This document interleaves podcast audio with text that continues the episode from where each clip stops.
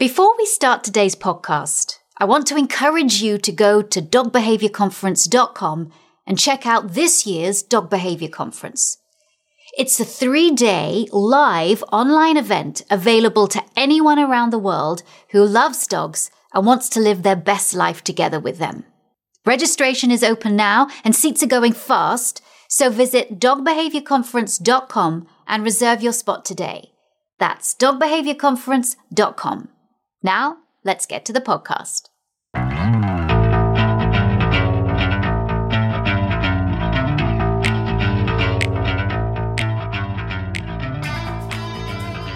On the podcast today, back by popular demand, is the amazing Mike Shikashio. Guys, if you don't know this name by now, I don't know where you are, you've been, because it must be under a rock because if you know anything about dogs or anything about the dog training industry, then you'll have heard Mike's name. He's spoken at a ton of conferences. He has an amazing podcast. He has an amazing uh, aggression course that we send all of our trainers after they've done VSA to. And he is a mind of information when it comes to talking about aggressive behavior in our dogs. So welcome to the podcast, Mike. I'm so glad you're here. And I'm also so glad that you're speaking at the Dog Behavior Conference this year, April 2024. Yes, thanks so much for having me back, Victoria. It's a, it's an honor and pleasure to be here. So, and I'm excited for the conference as well. Before we start about talking about what you're going to talk about, which is gosh, doesn't everybody need to know about this topic with, uh, you know, dogs uh, showing aggressive behavior towards people? But how did you get started in all of this? Can you tell me about your journey? Yeah, uh, you know, a I was um, completely in a different career before this. People are like, "What did you do before?" And I used, I always tell them to their surprise. I used to work in a casino. I was in the casino and hospitality industry, so nothing to do with dogs. A lot to do with people, though, which I learned a lot of people skills doing that job. But uh, I was at the time I was fostering, uh, doing a lot of rescue foster stuff, volunteer, um, and I had tons of dogs coming in of my out of my home, and I find found that a lot of these dogs were being given up on because of behavior issues. And one of them was aggression or, you know, nothing major at the time, but for me anyways, you know, the foster dogs, but it was just, it, you know, it really got me wanting to learn more about how to help these dogs stay in their homes, avoid getting surrendered and other worse outcomes. So uh, I just took a deep dive into training and behavior and started off with, you know, basic training and you know, typical issues, house training and walking on leash. But that really kept going into the aggression side and then it's just i just always found it interesting and again the best way i could help dogs in my capacity. So it sort of ballooned into training dogs and teaching other trainers and workshops and conferences and it just kept going on and on and that's all i focus on now. Is just uh, aggression in dogs and helping those dogs and the people.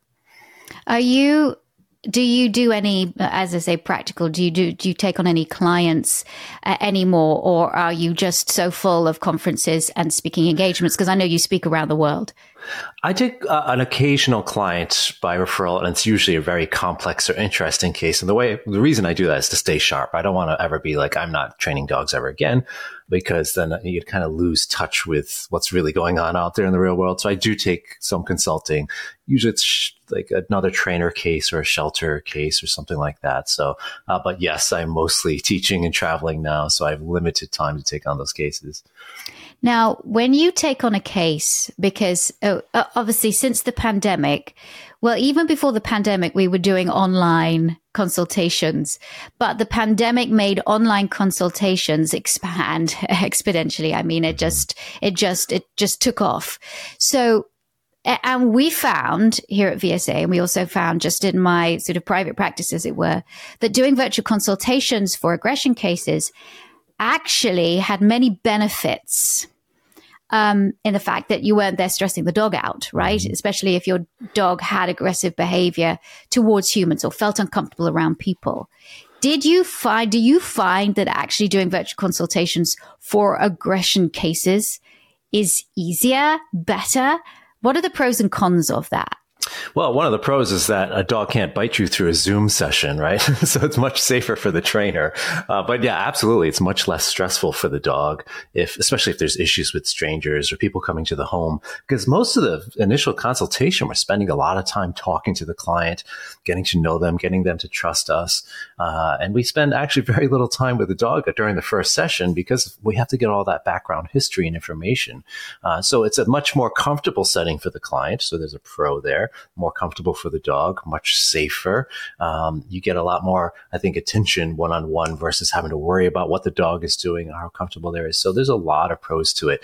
And I also find that with technology now, you know, being able to communicate through video, through um, you know the different apps that you can use to get keep your data and keep your record keeping going, it's just so much easier now than even five years ago, right? So there's there's definitely a lot of pros. The cons, I would say, is that you know, some things do tend to go faster if you're there in person, especially if you can actually work with the dog. So, for instance, let's say it's a dog that has, you know, leash reactivity or something. Um, and the dog is okay with us working with them in close proximity, we can often, as the trainer, demonstrate the skills and say, okay, this is how you do it. This is what it looks like and, and make it look good. And, and usually dog's going to respond pretty well to most trainers. And so we can get it done a little faster that way. So there is some mechanical skills aspects I find that can uh, uh, are better in person. But even then, you know, um, it's it's if you need somebody like I've consulted on cases where another trainer is working the case and maybe they just need the strategy or the plan to move forward. I've done that kind of hybrid session as well.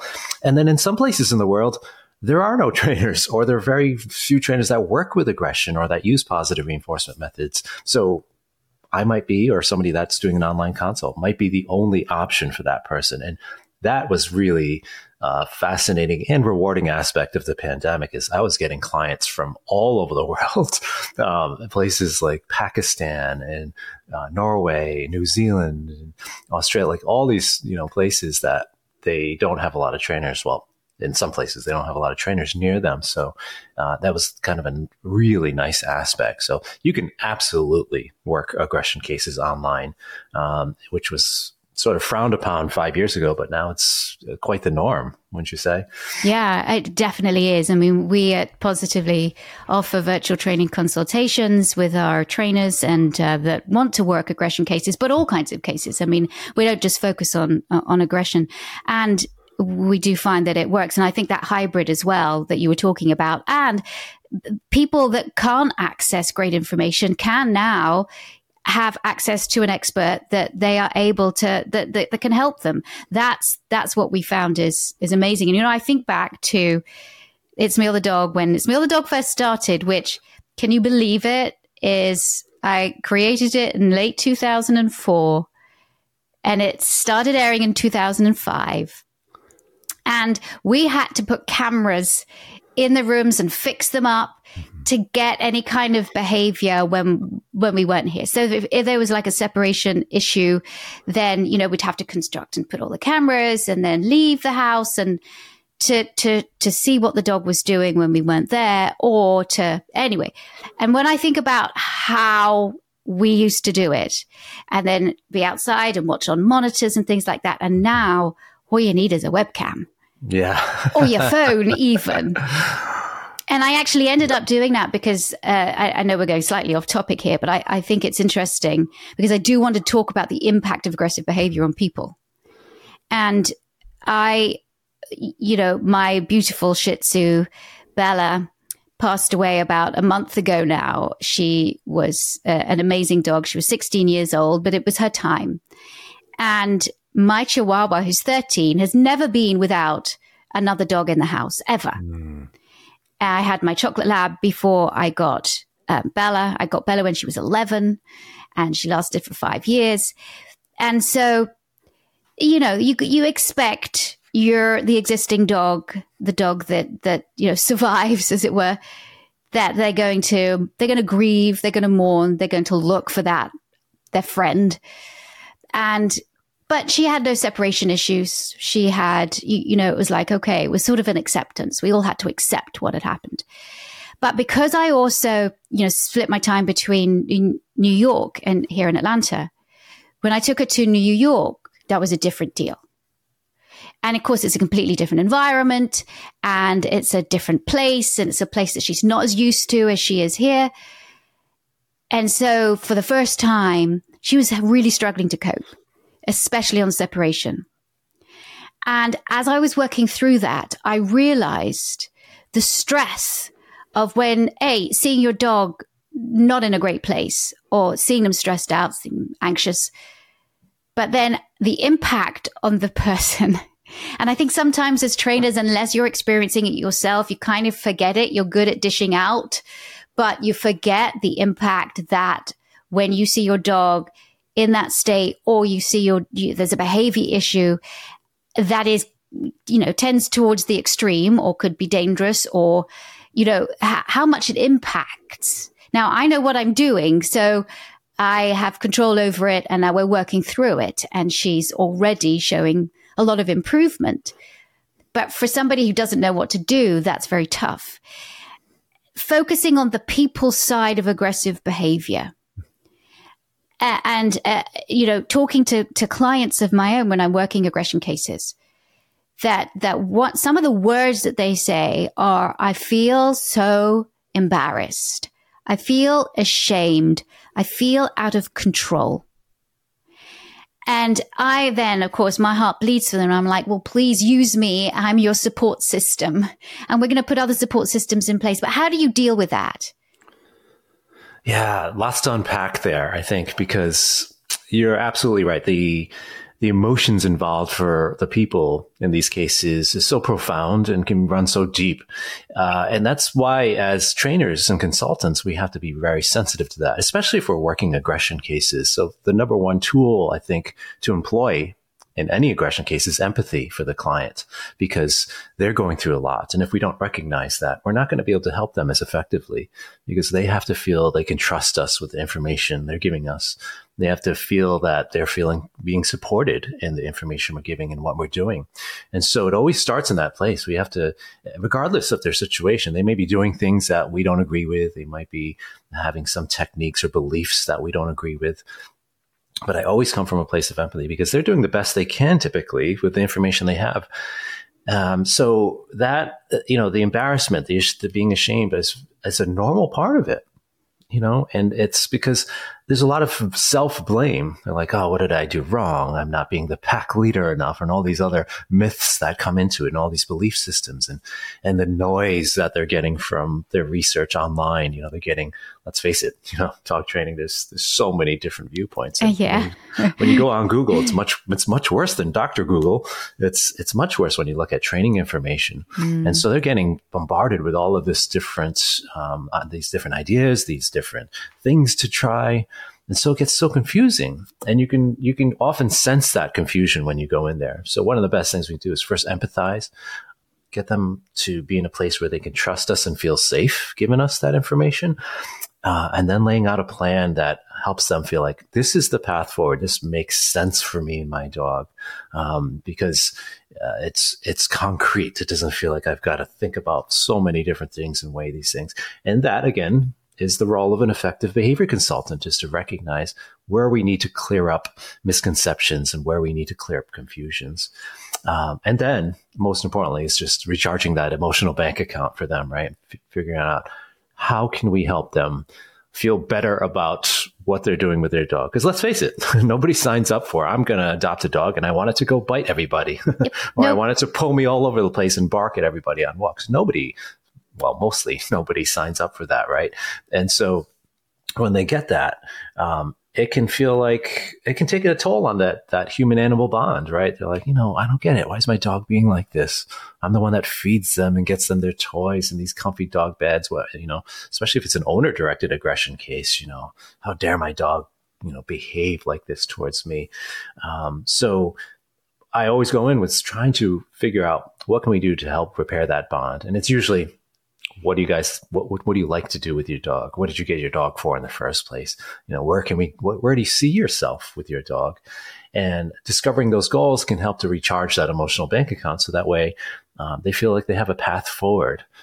But none of that comes without that empathy component because mm. if they don't feel like they're being heard about the embarrassment the frustration the conflict with their dog, you know, all these factors, then we're not going to actually make any progress. So the human side, I, I tell all of my students and anybody working with training, you have to love people. You absolutely have to love people because they're 90% of the equation. The dog's often the easy part and using air quotes there, but often mm. it's the easy part. It's like, okay, it could be a standard, you know, resource guarding case. We can go in with our typical counter conditioning procedures and fix that case and make it much better. But people side is the most important part. So yeah, uh, good question. Long answer. yeah. No, well, it was uh, actually my question was, I think, longer than the answer you gave. But, but as I was kind of going into that, I, I wanted to put myself into the fact that, oh my gosh, like I had to deal with a behavior issue and I don't have to deal with a lot of behavior issues with my own dogs, right? But I had to here. So mm-hmm. I was, I was, I, I was presented with a problem and um, yeah, it was it was hard. So it, it, really just got me thinking. My gosh, we do. We have to we have to empathize with people's their, their experience. Um, not judge them, empathize with yes, them, and yes. take them on a journey. I think you know we can be quite judgmental of like, oh, you shouldn't have done that. We shouldn't have like, why did you employ that trainer? Or why have you got a shock collar on? Or why have you got? Um, yes. Now the, the, other question I get asked is like, why is my dog being aggressive towards me? Or why is my dog aggressing at people, uh, guests that come in? Gets lots of love. You know, I had it as a puppy. Why has it suddenly become like this? Yeah, big question again. and I could yeah. probably lean towards, you know, uh, for my talk for for your conference, I'm going to be talking about the title of the talk is hostility in the home, dog aggression directed at family or visitors. Mm. So we could talk about some of those reasons why dogs might display aggression to somebody in your home, whether it's towards you, towards somebody in your family, or towards somebody that's coming over that's your friend. And the interesting thing about the home environment is that it's in many ways set up to say, this is the place I need to potentially display aggressive behavior because there's things that are going on that make it more likely to happen versus if the dog's like outside free roaming and has all these space to move around in because uh, there's a lot of things in the home. So it could be resources, you know, that's a very common one. And it, that could be directed at family the owner or visitors. Uh, so the dog is just saying, I like what I have here. And from an evolutionary standpoint, it's very normal behavior for me to want to keep this thing that's valuable and that's, that's meant for either my safety or my actual survival. It's a, it's a normal behavior. And I tell all my clients and trainers that it's resource guarding is normal. To not see it would actually be somewhat abnormal from an evolutionary standpoint. Now, of course, we want to the dog to fit into our society. So we don't need biting around a food bowl, right? Um, so that's one of the most common ones. Dogs protecting things of value to them, whether it's food, toys, bones, resting spots, or even the people in the home. So when we're talking about aggression directed at family members or visitors, sometimes it could be the actual person that the guardian that is the resource. Uh, and the, the dog's like, I don't like when people take my comfy spot on that person's lap away, or I don't want to be taken away from that person's attention or the treats they have, or all these things. So it could be resource guarding of that person. Or it could be true protective behavior. And there's a difference there. So there's dogs that guard their owner like it's a, a, toy or bone. And that can seem kind of strange when I feel like, oh, I'm like a food or a toy to my dog. Well, that's, and I just kind of tell them, well, because your dog really loves you and wants to keep you around. Mm-hmm. So, um, so that's that's one form. But then there's actually true protective behavior where some dogs will actually perceive a threat to their owner or the guardian and want to protect that person from the threat. That's much less common, although a lot of our clients want to think that way. it's sort of a romantic gesture, but actually it's, it's often the dog's just trying to protect themselves. Uh, but in some cases, the dog could be trying to protect the person. And it's usually the breeds that we've selected for that, you know, so think of Dobermans, Malinois, Rottweilers, you know, some of the breeds that may have a higher likelihood of doing that but that could be also one reason. And then sometimes the territory, it's the property that can be a reason. The dog's just like, I want to, I don't like intruders to my territory. And again, from an evolutionary standpoint, very normal behavior for that dog to say, okay, I, would, I need to keep people away from my property, especially again if it's dogs we've selected for as humans to do that. So livestock guardian dogs and other dogs that we that are kind of bred and selected for protecting particular property areas. So territory is a, a, another big one. But then when you take these dynamics and you put them in the home environment, you have a tighter space, you have less choice and control in the environment, less options to move away from things, less options to navigate around resources. And you usually have many more resources in the home. So going back to what I was saying before, the home is kind of set up in a way to see a higher likelihood of aggression towards things because there's so many valuable things, so many, you know, tight spaces, less options to move around. So the more you restrict a dog's movement or options, the more likely they're going to resort to that fight response instead of the flight or freeze response. So uh, another thing to consider in the home environment. And then of so course, a lot of so let me just say. So you're saying that um, confinement is a true is an issue. Uh, tight yeah. spaces are an issue. I mean, definitely, I see it sort of, mm-hmm. you know, the the hallways, and especially in in the UK yeah. where houses tend to be a bit smaller and have narrow mm. narrow hallways, things like that. Those can be the touch points. Exactly. Uh, the way I think of it, it's kind of like every every mammal has like a, what's called a critical distance. It's like this bubble around you, in which once somebody gets into that personal space or that critical distance is when you feel threatened. So every person has it. You think about like you're walking down this, this city streets or something and somebody gets into your, right into your face, they've your critical distance. Now, if you picture that like imaginary bubble, almost like, like a balloon around a person or a dog. And let's say you have two dogs in the home and they're, they're, they've got their balloons around There might be different sizes depending on the dogs, but you try to cram those into a tight hallway. They're not going to fit. Those balloons are going to get stuck or they're going to overlap that's when the problems occur because you, they can't get further away from each other. So they're stuck there. So tight spaces absolutely can be a catalyst for aggression, often dog dog aggression in the home or dog to human aggression if that person breaches that dog's critical distance or pops their bubble, so to speak. So yeah, it's something to really watch out for. And that's why anything that restricts a dog's movement and it can be obvious things like a crate or a kennel, very restrictive, uh, being tethered.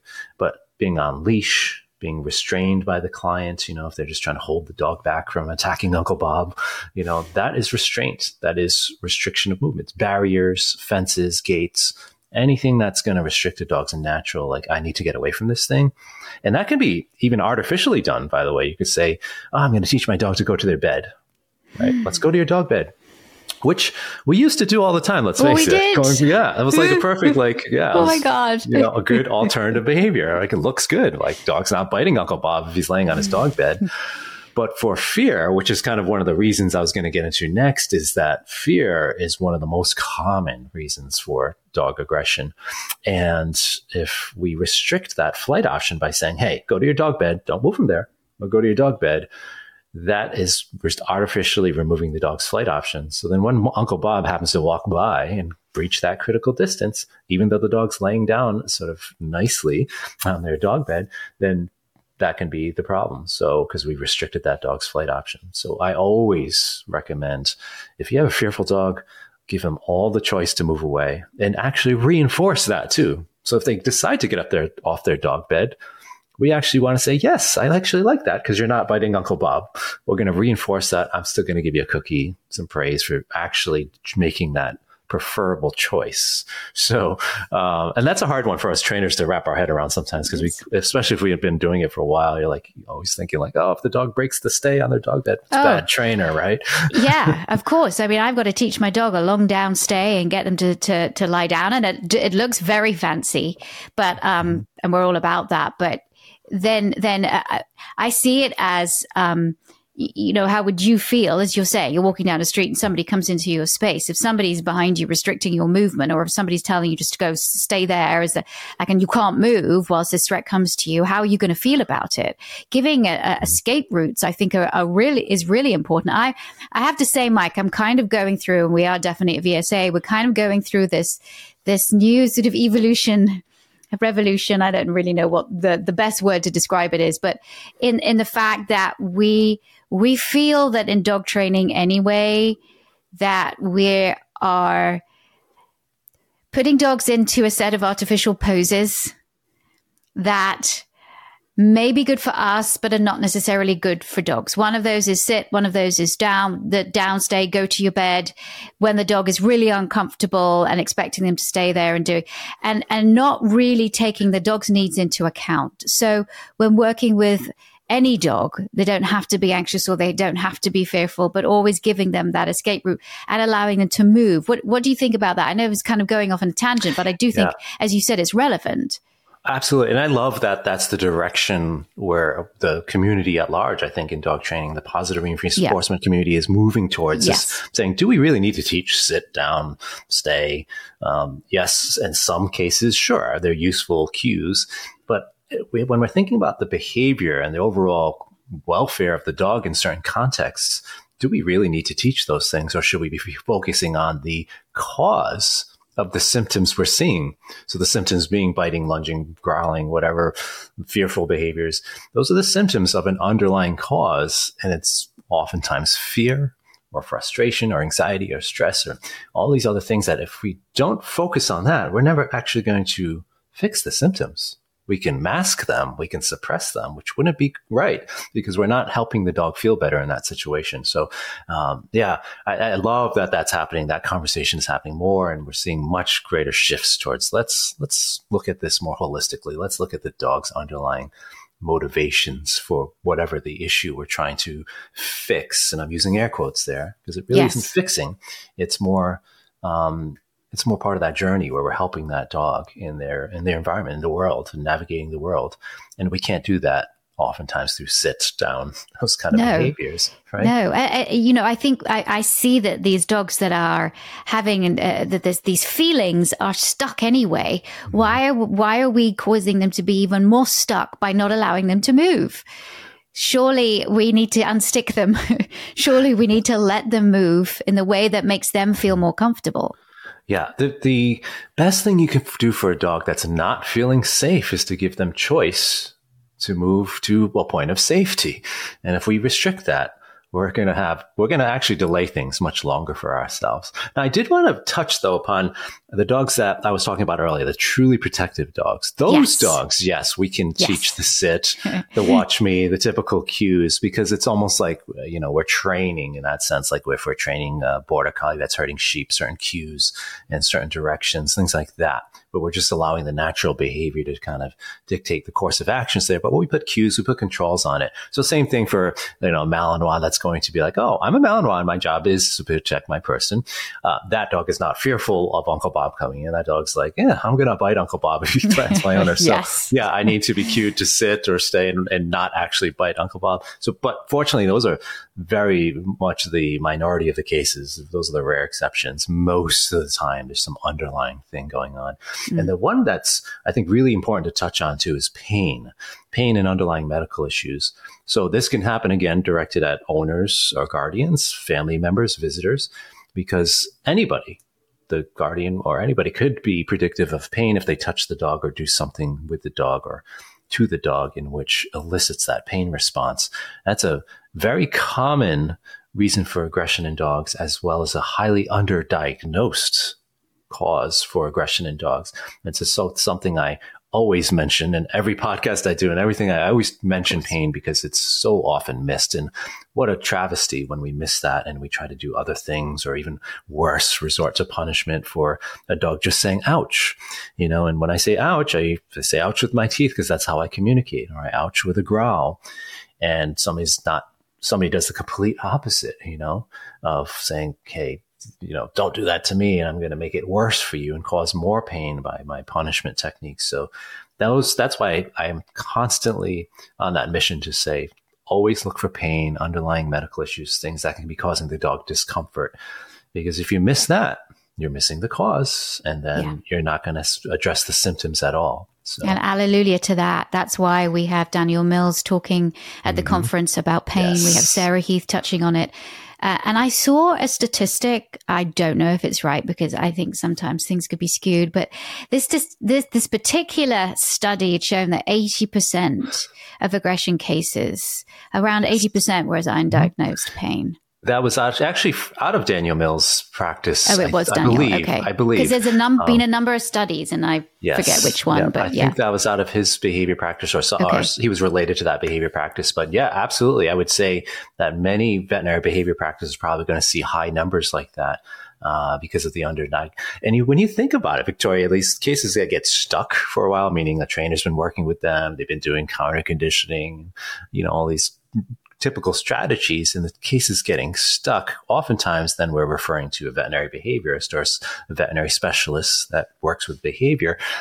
And then they see the pain issues. Mm. So that's why you might see a higher skewed number towards a higher percentage. But I, I think it's definitely up there, you know, in, yeah. the, in the number of regression cases. Sarah Fisher from um, ACE is also going to be speaking at the conference, and she really helps people um, see their dogs in, in a different way, see how they move and um, give them opportunities for movement with wonderful free work. She's also speaking and eh, you know, I, I definitely, I love free work. And I, I, I also, she kind of opened my eyes to watching dogs in a different way. And I use it all the time when I'm working with any kind of animal on and off the TV. It, it, doesn't matter. And my gosh, when your eyes are opened and you see how many dogs are actually there is some kind of, uh, there's some kind of of physical pain there. There's kind of some kind of stomach ache. There's a there's a reason why the dog. It's, it's just like a mood. I, I don't feel like being touched today. That that when you understand that, it opens up a whole new world. And that's why understanding body language and looking at the way the dog is moving is there is there any difference? Is there are there any sudden changes that you notice? And it, it doesn't have to be that the dog is limping. Uh, I remember there was this dog that was showing just a slight arch in its back a slight arch. And you might think, oh, well, then there's some problem with the spine. Actually, no. This dog had a stomach ache. And in fact, this dog had major gut issues that wasn't always. I mean, some of it, sometimes its stool was loose and sometimes the stool was perfectly fine. But there was gut, this dog had gut issues. And so when we, when I recognized that and there was uh, more exploration into this, then, you know, sort out the gut issues. And now you have a dog that doesn't really mind being touched. I mean, that's a sort of simplified thing, but that's something that we do have to have to look at. Now, the the, the kind of practical things that you can do, as in your dog is showing aggressive behavior. Oh my God, you need a quick fix. Air quotes again. Mm-hmm. What do you do? I'd like to discuss that and maybe some more long term solutions and some of the things that you might that you're going to touch on during your uh, presentation. But uh, I'll come back to you after this very short break. It's my favorite weekend of the year. Okay, maybe after Thanksgiving and my daughter's birthday. But it really is something I look forward to all year long the Dog Behavior Conference. It seems like I say this every year, but it really is true.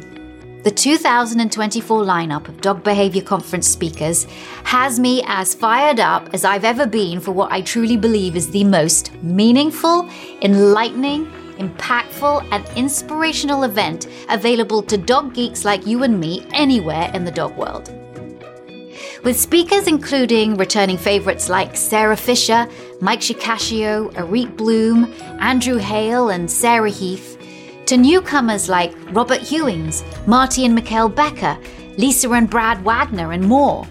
The range of topics covered is custom tailored to serve you no matter where you are on your dog journey a wide eyed newbie figuring things out for the first time, or a long-time professional trainer or shelter rescue worker looking to fine tune your skills and knowledge. It seems like everywhere you turn now since COVID, someone is offering yet another online event, course, or conference promising the latest and greatest in dog training knowledge. But we've been doing this for over a decade, including in person dog behavior conferences since 2010, to accompany our long-time Victoria Stilwell Academy and Positively.com courses for guardians and pet pros alike. So go to dogbehaviorconference.com now to check out the DBC and secure your seat today. Registration is open and available to you wherever you are in the world. The live event happens from April the 19th to the 21st, but you'll automatically get access to all of the recordings from the conference for 12 months. So it's okay if you can't join us live for some or all of the weekend. The DBC is special and I'd hate for you to miss it. So visit dogbehaviorconference.com now to get your ticket. That's dogbehaviorconference.com. And now, back to the podcast. I'm back with Mike Shikashio. We're talking about aggression, especially towards family members and visitors in the home. So much fabulous information already, Mike. What are your top tips? Let's say, you know, your dog is suddenly showing aggressive behavior. Of course, we've got to think of that pain component. What happens if we've done all the investigations and actually uh, that the dog has what we hope is a clean bill of health? Yet it's, it's showing this really concerning behavior. Everybody's freaking out. What do you do? Another big question. I ask um, these big questions, yes. no, because I know you can deal with them.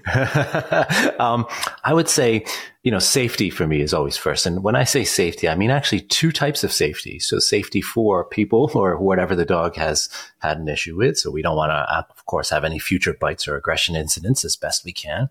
Um, so setting things up in the home or wherever environment the aggression is happening to prevent any bite from happening. So whether that's the typical baby gates or muzzles or having a leash on in a particular instance, um, safety for is is very very important because we we can't have rehearsal of biting behavior, of course, because of the consequences for bites are much different than you know dog practicing jumping up on grandma when she comes over and just saying hello. So it's different type of behavior issue. So um, you know there's and the safety setups are kind of tricky sometimes because we just talked about giving that dog plenty of choice and control and freedom. So it's not like we can say, okay, Mike said, you know, the dogs need to have choice and control and freedom and not you know, not be trapped in a certain way. And then all of a sudden now Mike's talking about having the dog on leash. How does that add up to doing the both? So you have to get creative in your, in your setups. Um, and how it's set up in the home. And I typically will go in and look at a client's home and see where's the most open space? Where can this dog go? Like a safe zone where this dog is in the least trafficked area, but the most open space. So I'm often very creative in how I set up baby gates or exercise pens. Um, long lines can be used instead of a short tether. Uh, definitely a, a well fit, well acclimated, and comfortable muzzle can be an additional layer of safety. And it also depends on the severity of the bites and what's happening. So some cases are going to be more uh, complex and severe because we have higher level bites in which you're going to have more safety layers in place. I always, for my trainers, tell them two layers of safety. So two things in between you and the dog.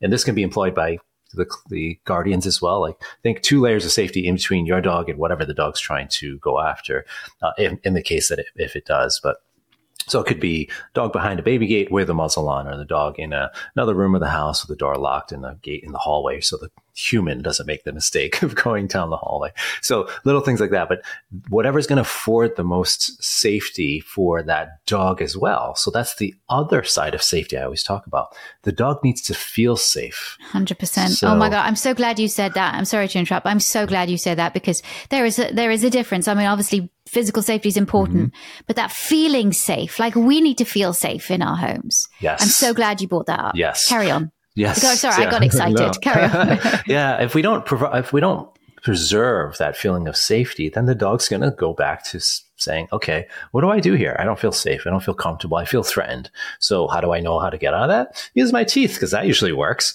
And people don't stick around if they're getting bitten most of the time and other dogs. And so it's if we preserve that safety, then the dog doesn't need to resort to the aggressive response. And that's actually where we want to be working with the dog. So it keeps it very simple. If we keep that dog feeling safe, they're going to stay under threshold. We're, we're, going to be able to work with them. They're going to be in a learning state, meaning they're going to be more likely to take those treats. They're more likely to learn and process the information we're giving them and saying, okay, Uncle Bob coming in to home, but you're way on the other side of the house and treats are happening when Uncle Bob comes in but you feel safe at this distance. And Uncle Bob's going to stay over there for now. And we're going to gradually get used you used to being Uncle Bob being here. Um, so the dog's feeling safe the whole time and never resorts to that aggressive response, which we we don't want to see in the first place. So that's really crucial. At first steps, you know, after of course addressing all the things we talked about before, uh, making sure the dog is healthy. Um, making sure we're meeting the dog's needs, enrichment, and things like that, we move into the behavior plan, which is safety first. So start with that in mind. Then once you have those things in place, now you can start putting the, you know, the window decorations in the walls up to the foundation that you've just laid, right? That's, you've got a solid foundation. Dog's healthy. The dog's getting enrichment where we've got safety in mind. We've got safety for the people and other dogs. Now let's put the behavior change plan in place. And that's how I always work in that order because if yeah. you skip steps, you're going to get into trouble, right? If the dog's not feeling safe, then we're putting the dog over threshold. We're going to make mistakes. The dog's going to um, go back to resorting to what works for them. So, um, yeah, that's my, that's my start to the, the process. And what I love about when you speak at conferences and especially the dog behavior conference is that you do do give attendees a lot of fabulous practical tips. So uh, the practical sort of I always say the long longer term solutions. Um, I know that you're going to be speaking about at the conference, and um, I'm excited for people to hear that. But um, could you give like maybe one or two two tips for where you go from there. So you got mm-hmm. your your uh, what we call them immediate solutions, but like your your management plan in place, and the fact that you know the dog is as healthy as you hope it is, um, and it feels it is safe and it feels safe. Where do you go from there? So um, it, I think I should also layer in what management looks like, you know, because yes, it can differ yes. depending on what the issue is. So if it's, if the issue is like Uncle Bob coming over, that's often, I want, I'm going to put air quotes, sort of the easier case because we only have to manage it when Uncle Bob comes over or strangers come over. That's a much more, uh, not as a complex thing to manage as if the dog is directing the aggression towards family members or to the guardian through things like that they need to put a harness on the dog or they need to care for the dog and the dog's having issues with that. That adds a significant complexity because let's face it, the, the dog's living with that person 24 7. So we've got to manage it 24 7. So in addition to teaching the client what to do in those moments where let's say maybe we don't need to put a harness on the dog today maybe we can just get uh, uh, use a flat collar we're not reaching over the dog's head and the dog's okay with like let's clipping to the flat collar for today we can change that for the time being with the goal of being able to put a harness back on the dog or something like that or maybe we don't need to do that nail trim fully today maybe we can work up to that so um, sometimes we need to make adjustments sort of at a micro level with the management. It's not always baby gates, crates, yeah. and pens and all yeah. that stuff. Uh, a lot of it has to do with reading the dog's body language and learning what they're communicating. And so I'll work a lot on teaching the clients what their dog, not all dogs, because they don't need to be experts on all dog body language.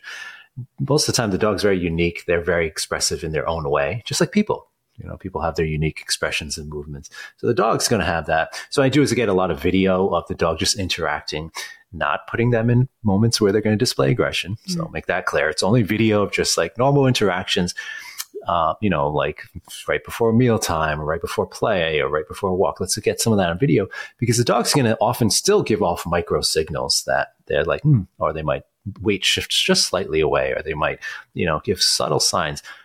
That's going to be gold information for that client because then they'll be like, oh, because my dog does this particular signal.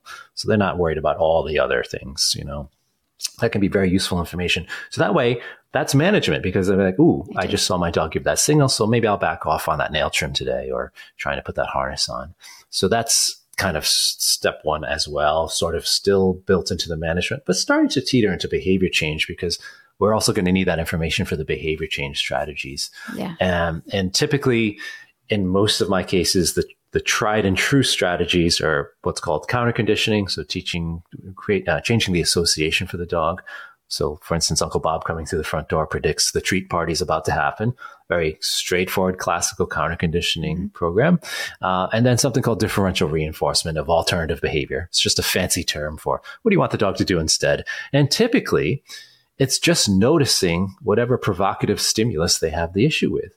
So I'm just going to look at that thing. I'm going to look at Uncle Bob approaching, or I'm going to look at the nail trimmer in your hand. I'm going to look at you approaching the food bowl. But then you're going to let me know that that's great behavior because you're not biting, right? So you, I use marker signals. So I'll mark and reinforce the dog for noticing that. And when you start doing that, the dog's like, okay, when Uncle Bob approaches or the nail trimmer comes out or all these things, I'm going to still be safe. But all I have to do is look at that thing, and then I can look back at my my guardian for that treat that I'm about to get. Yeah. That works that's going to work in more than 90% of your cases. That is the tried and true strategy. Most trainers at these days that work aggression cases using positive reinforcement are typically starting with that. Uh, but there's other, there's definitely other things we could do because some dogs may not be. So treats or toy motivated, you know, it, provided we've ruled out things that could be affecting those because most dogs are treat motivated, but just, they just haven't we haven't problem solved that. But uh, sometimes we could use other things like just straight desensitization or using the dog's olfactory senses, you know, to to pair positive associations or just allow for the process of desensitization, which is just gradual exposure to that thing. So let's say the dog's like, I don't care about food, I don't care about toys in the home, I just want to do my thing but we need Uncle Bob to come in. So we might start outside and say, okay, we're going to have introduce you to Uncle Bob because he's got to come over at some point. You know, it's Uncle Bob. We can't just shun him from the home and we got to get on with a normal life here. So um, you might just do straight desensitization. But Uncle Bob's at a distance. He's hanging around. And you're just outside sniffing the grass, enjoying life. And it's just a gradual exposure where you can learn Uncle Bob's no threats. So there's different processes. There's all kinds of different routes we can take. Um, it's just discovering what's most useful for and going to be most effective and most safe for that particular dog that's in front of us. But again, counter conditioning, differential mm-hmm. reinforcement, that's that's going to get you there most of the time. If it's done well, um, it's in my experience over thousands of cases and now probably tens of thousands of cases of my students. It works most of the time. So yeah. if it's not broke, don't fix it. Is my saying. Yeah. Now this begs the question Mm-hmm. It all sounds wonderful. But let's, you know, uh, we're working with people here.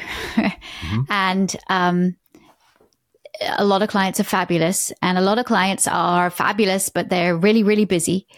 And some clients are like, I just, I just don't have the time or the wherewithal to do all of this. Or they've got a ton of kids in the house, and you know, uh, what what happens in those situations? Like, mm-hmm. when everything seems to be against success? What do I you love, do? I love this question. I love this question because it's, um, as I mentioned, you, and you had just mentioned it too, you know, that all sounds great and it sounds really easy. And usually it is, right? If we take that dog as a trainer into our home, we're like, yeah, totally got this. We can manage this and, and make usually pretty good progress with most dogs. Um, but what happens in those times, those, what you were just explaining, the guardians that are super busy or they have lots of people in and out of the home. They don't have the time. Maybe they don't have necessarily the skills yet to take on that. So what do we do? Well, first of all, let's figure out, you know, what is preventing us from making progress with the people side of things? What am I not doing as a consultant or as a trainer to understand why the client's not doing that? And there's often a very valid reason. Sometimes it's the embarrassment factor that we're not noticing because we're not asking the client, the guardian, if they feel safe. So we just talked about safety for the dog, right? But what about the person? Do they feel safe actually doing this? Do they feel comfortable with Uncle Bob coming through that front door? Do they feel comfortable holding a nail trimmer in their hand when their dog bit them last week with that nail trimmer? so we have to make accommodations for where that client's at, where that guardian is thinking in their emotional states as well. We focus on the emotional states of the dog. So absolutely have to focus on the emotional state of the person and understand that where they're coming from. So I always ask that question, you know, do you feel safe doing this? Do you feel mm. comfortable doing this? You want me to demonstrate first? Do you want us to go outside first and I'm handling the leash. What can I do to help you see that this can be successful? So that's step one is just making sure the client feels safe. Uh, the second thing is determining, is this realistic? All of the things I'm asking for. So I, as a trainer, be like, yeah, I've got this really awesome counter conditioning plan, this robust differential reinforcement of alternative behavior.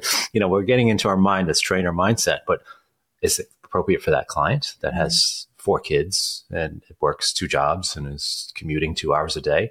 Probably not. And so here's the beautiful thing though, is that many cases, the management can solve the issue.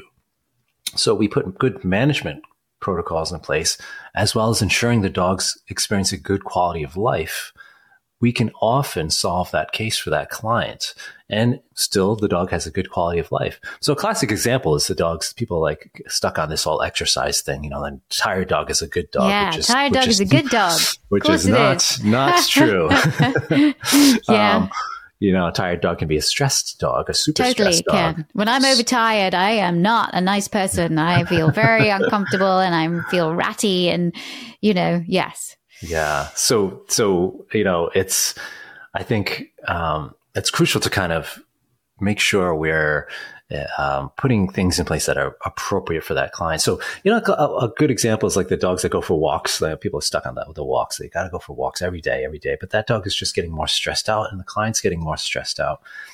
And people are just stuck on this whole walk principle. Like, God, dogs got to go for walks. Yes, dogs need to get out and experience the world and get enrichment, but can we just go to a different location where the dog's maybe got plenty of room to move around and the client's not actually walking the dog at all? Can we go rent a sniff spot or find a place where the dog can just go and enjoy life and sniff without any other dogs or people around? Now the client can relax, the dog can relax and enjoy that environment. Or maybe it's like in a city environment, we don't have so many options like that. Can we do more enrichment in the home? Can we do more things for that dog's olfactory senses or tricks, trick training in the home, enrichment toys? What can we do to replace those walks for the time being while this client is super busy and setting them up for success as well? Mm-hmm. So can we stuff a bunch of enrichment toys on Monday so that way they last all week, right? Can we have the kids set up olfactory games in the house? Can we? So we have to work with the client and what's going to be best for that dog. And here's the other nice thing too is that again, we're always focusing on addressing the symptoms. But if we look at the causes, sometimes these, the case solves itself because yes. we've built in more enrichment, more freedom for that dog in certain contexts. And the dog's like, huh, life is actually pretty darn good here. I'm not stressed out by all these things on the walks. I'm actually just chilling at home, enjoying this enrichment. Get out once in a while and go to these distant locations where I get to sniff, but I'm, I'm happy and stress free at home but still getting all the enrichment I need and the attention I need. So, yeah, um, addressing those causes because let's face it, in aggression cases, there's often a significant lack of enrichment and lack of exercise because of the excessive management that needs to be put in place. So we can often focus on meeting those needs, you know, because the example I use, if you look at free roaming dogs or street dogs, the, the out of the billion dogs on this planet, estimated billion, you get 900 million that are not owned by anybody. And how much aggression do we see in those dogs? How many behavior problems do we see in those dogs? So minimal, so few and far between. Why? Because those dogs are getting tons of enrichment and social experiences. So, um, and they don't have to resort to the aggressive displays that we see in so many pet dogs.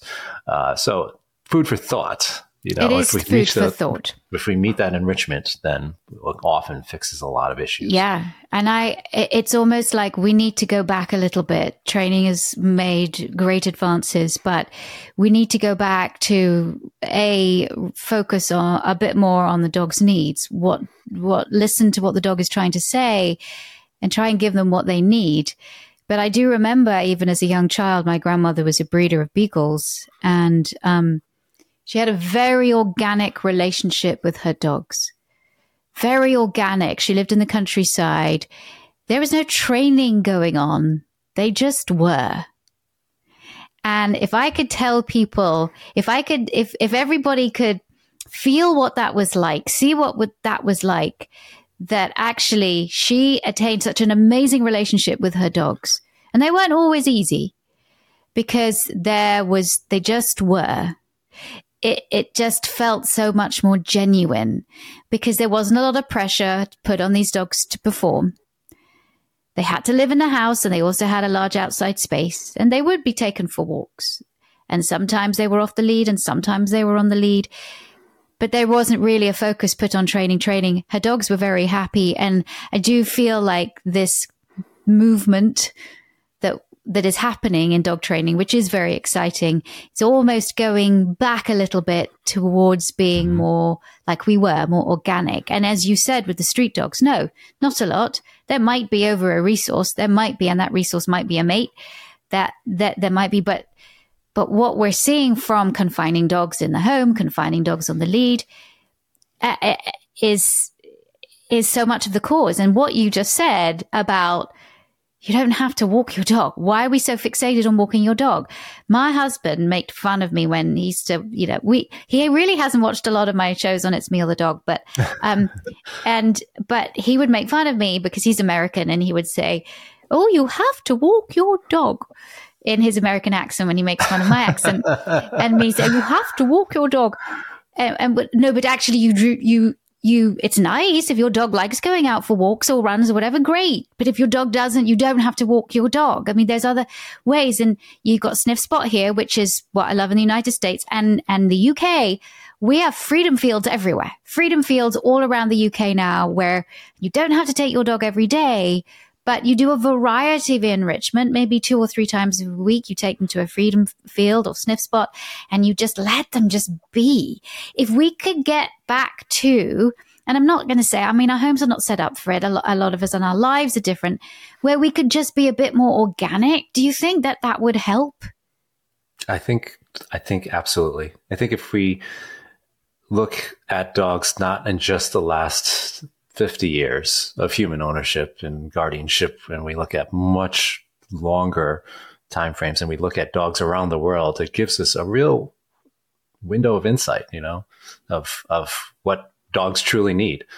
And we're missing that. Modern society has caused a lot of these problems in many ways, many, many different ways, you know, between our breeding practices and what we're selecting for and the environments we're putting the dogs in and the expectations we have. And there's so many, you know, things that have happened in just the last few decades for dogs that we're seeing a profound increase in behavior problems in pet dogs because we've, we're kind of missing again what we've selected for as humans through domestication through thousands of years. And now in the last 50, 100 years, we have these modern society pressures affecting the dog's behavior.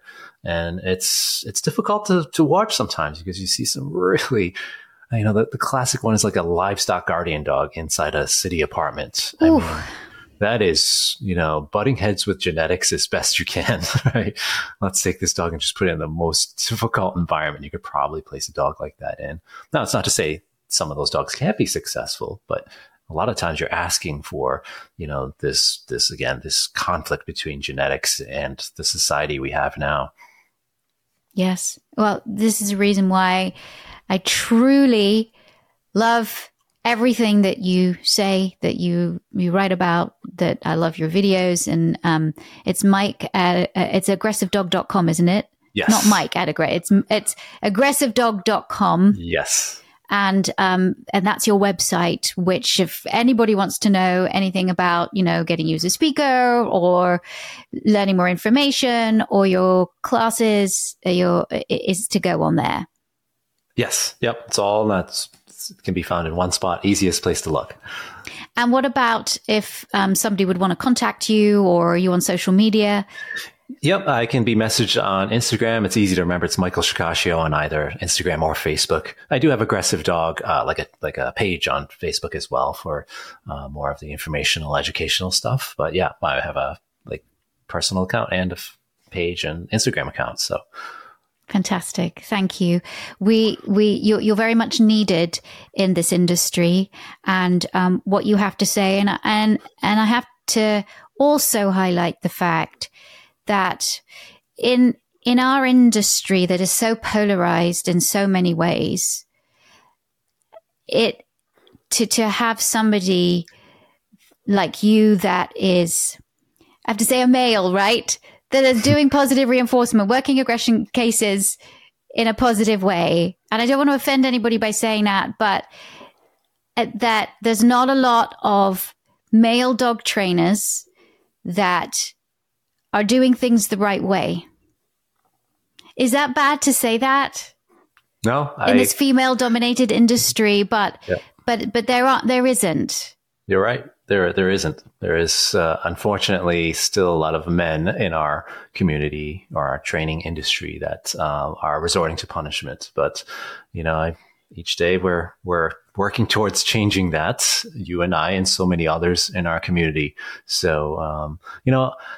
Got to tell you kind of an interesting story too. So you had mentioned it right in the beginning of the show. You know, uh, it's me or the dog started in 2004. You said, yeah, yeah, 2004. So like, it aired in feeling, 2005. I was feeling old all of a sudden, but I also, yeah, no, no. you know, you can feel young you, with me. I also want to tell you that that was, you know, I started training back in, you know, I've been training about 23, 24 years. So that puts what your show right around when I started training.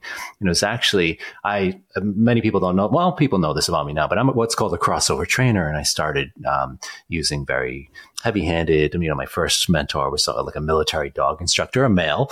Um, that was uh, that was my first instructor. So that's what I learned using choke chains, prong collars, e collars, and those kind of things. Um, but uh, you know, your show had come around the time I started crossing over. Actually, the timing was actually mm-hmm. perfect. Mm-hmm. I'm like, huh, this is interesting because I was watching the other show. we won't mention any names, yeah, and your yeah. show as well. And I was like, huh, this is an interesting dichotomy of techniques. But you were part of my crossover journey, Thank uh, and so I want to uh, to thank you for the work you've done. And um, it's funny, we also we also met in person at a conference. You probably don't remember. Um, this was I would say 2006, 2007. I think it was an IAABC conference, and I was oh, ask, yes. I was asking, I was asking somebody to take a picture of us. it's like, but they were taking video. They weren't like they didn't know how to use the phone, and I was like so nervous at the same time. And I'm like, oh, you know, and like, and you're so gracious. You're like, oh, just yeah, just take it, just take it. You took your time so this, this person could figure out how to use the phone. So, anyways, thank you for for the good influences you've had on me, and and just look at us now. I mean, just it's amazing how things can change change and our and our styles have evolved and changed as well. And um, so, it's just a top of the head story for that I was thinking about. Well, thank as you. We are talking. Thank you. Well, a, a I appreciate that a lot, and b I remember the IAABC conference and. Uh, and I know that I've met you before, but yeah, during that time, it was very heady. It was a lot of, you know, I'm, I'm not, I'm a very introverted person. And so, um, you know, uh, for me, I'm kind of almost in a like a stress thing there when I'm around lots of people. So I'm not, I'm better now.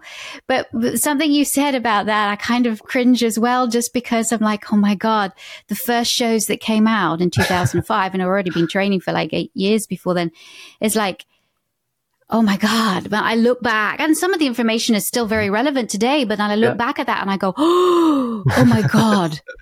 As in, that's what we were taught, right? When I yeah. learned, I was taught about the hierarchy. I was taught that that's, that's mm-hmm. how I learned. And, um, using sound aversion was much better than physical punishment. I never use physical punishment, but I definitely use sound aversion. Let's let's clang some pan lids together and scare the shit out of the dog, right?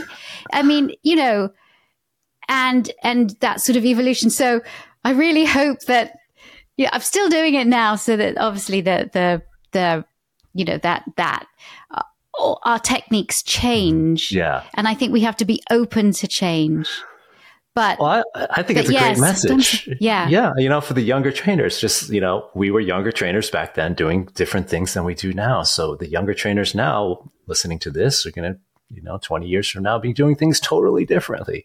And that's the evolution. That's the, the, the nice thing about growth. You have to be open to change and growth and learning always or else you get stagnant. So i think that's a good takeaway message from this is that yeah you know just remember 20 years from now, you're going to be totally different. Yeah, there you go. We're going to be the old farts. You're going to come and visit us in our old people's home.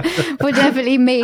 My husband always goes, Oh my God, you're going to be the crazy lady. You really are. But I am going to be like, Yeah, I'll have no teeth. I'll be in my wheelchair and I'll be ordering everybody around. So, oh my gosh. But anyway, Mike, thank you. As we say in the UK, you're a diamond. You're an absolute diamond in this industry. And, um, it's the reason why we send all of our students to you. We recommend your courses. Thank you for all the work you're doing to help the lives of dogs and people all over the world. And I can't wait to hear more at our conference. You're going to be speaking April the 19th to the 21st, everybody. And um, you don't want to miss this presentation. Go to dogbehaviorconference.com to register and you'll be able to hear Mike and 11 other amazing speakers talk about everything dog. It is the conference of the year along with Mike's wonderful aggression conference, which is in October, isn't it? Is in Scottsdale, yes. Arizona? Yes, October 11th to 13th. Okay, 11th to 13th. And, and, and if, if you can't be there in person, you have an online option too? Yes. Do you? Yes, okay. we will be okay. live streaming. Yep. Okay, great. That's it. Well, thanks everybody. Thanks so much for joining me, Mike. And um, thanks everyone for listening. I knew that you would love this podcast. I'm so glad that uh, Mike was able to join us today. And uh, I will see you guys soon. Thanks for tuning in to Victoria Stilwell's Positively Podcast. For Victoria's online dog training courses, more information, and helpful dog training tips, visit Victoria's official website at positively.com. Get connected on Facebook, Instagram, and other social media as Victoria Stilwell, and follow her on Twitter at Victoria S. Learn to become a professional dog trainer with the Victoria Stilwell Academy at vsdogtrainingacademy.com. And be sure to tune in next time as Victoria helps you and your dog live your best life together. Positively.